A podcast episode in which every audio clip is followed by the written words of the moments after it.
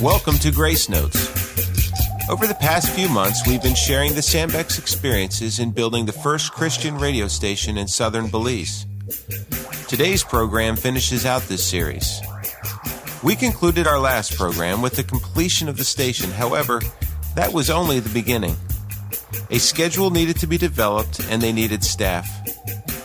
Once again, as you listen, you'll be amazed at how God had prearranged everything. To run a radio station, you need programs and music. God had this all planned out for us.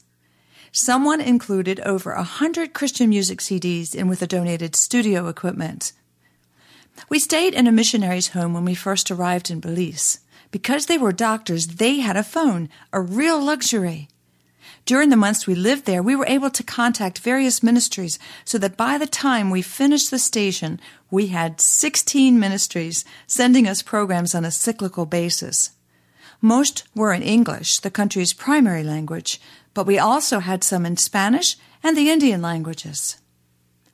We knew God didn't intend for us to stay in Belize, so we prayed for a program manager with the same qualifications Nehemiah prayed for a man of integrity who fears God more than most men do. Early on in the project, a Belizean Christian school teacher, Wallace Edwards, expressed an interest in working at the station. He'd received a call from the Lord four years earlier to be in radio, though there was none.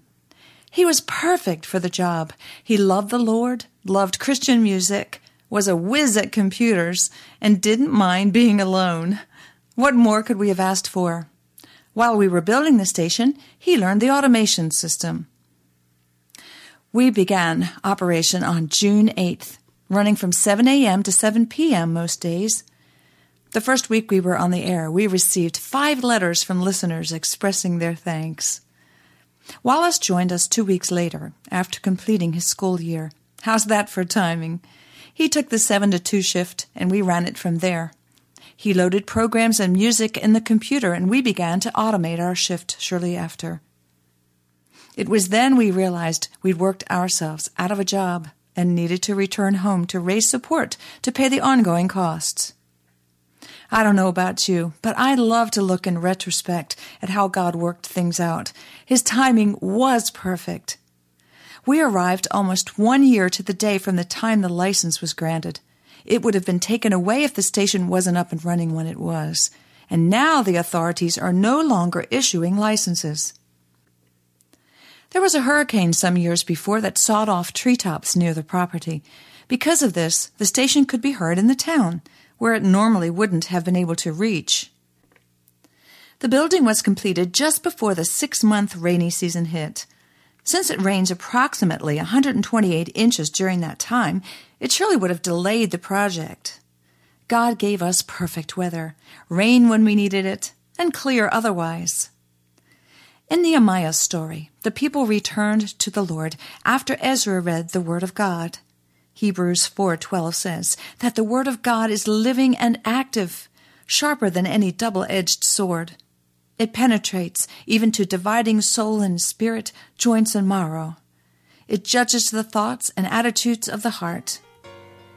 We return to the States firmly believing that God will move greatly in Belize through His Word and through prayer for revival in that land.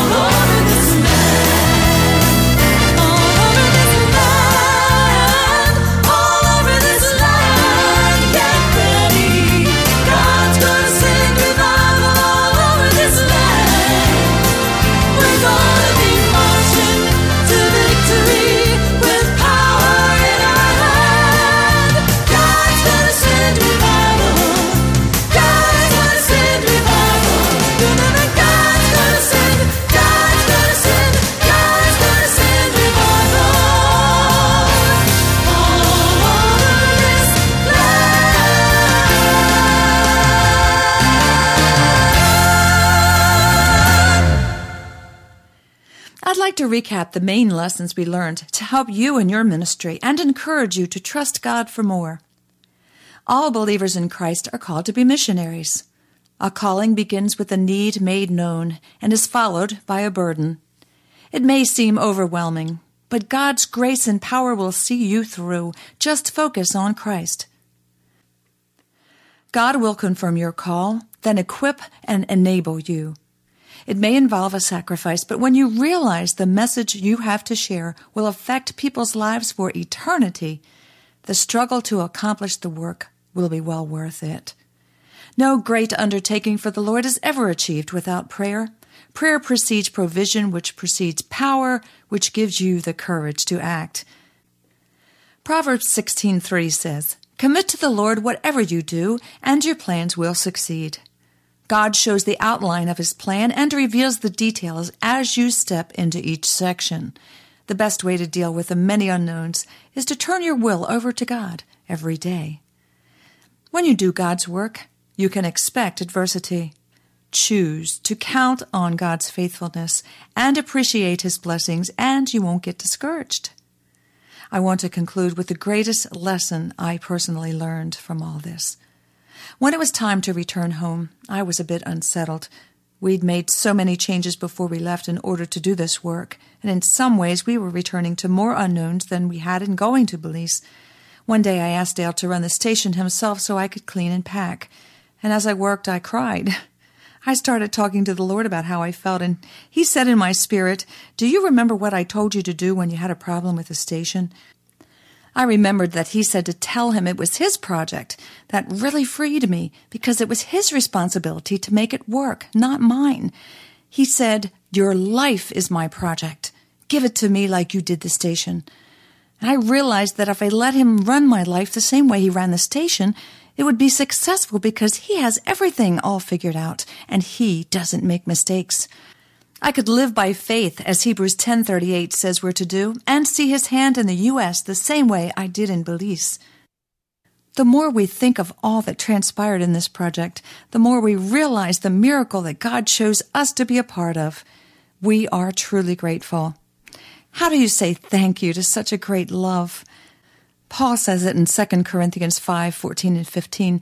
Christ's love compels us because we are convinced that one died for all and therefore all died. And he died for all that those who live should no longer live for themselves, but for him who died for them and was raised again.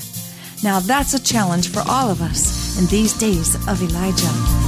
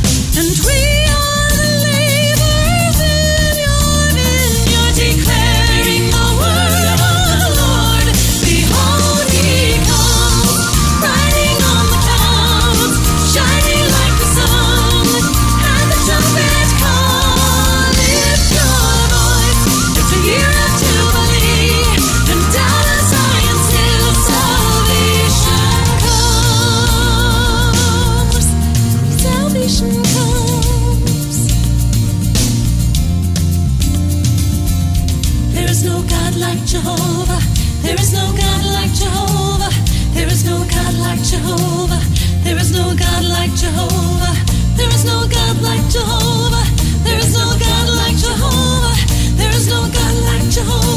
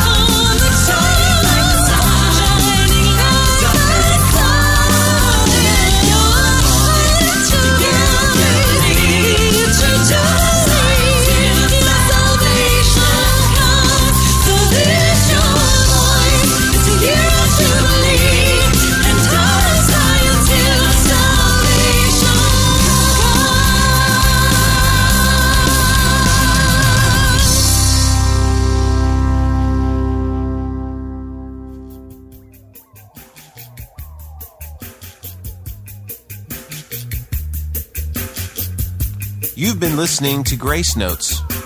For more information about this ministry, please write to Sandbeck Ministries, P.O. Box 581, Fallston, Maryland 21047, or visit us on our website at www.gracenotesradio.com.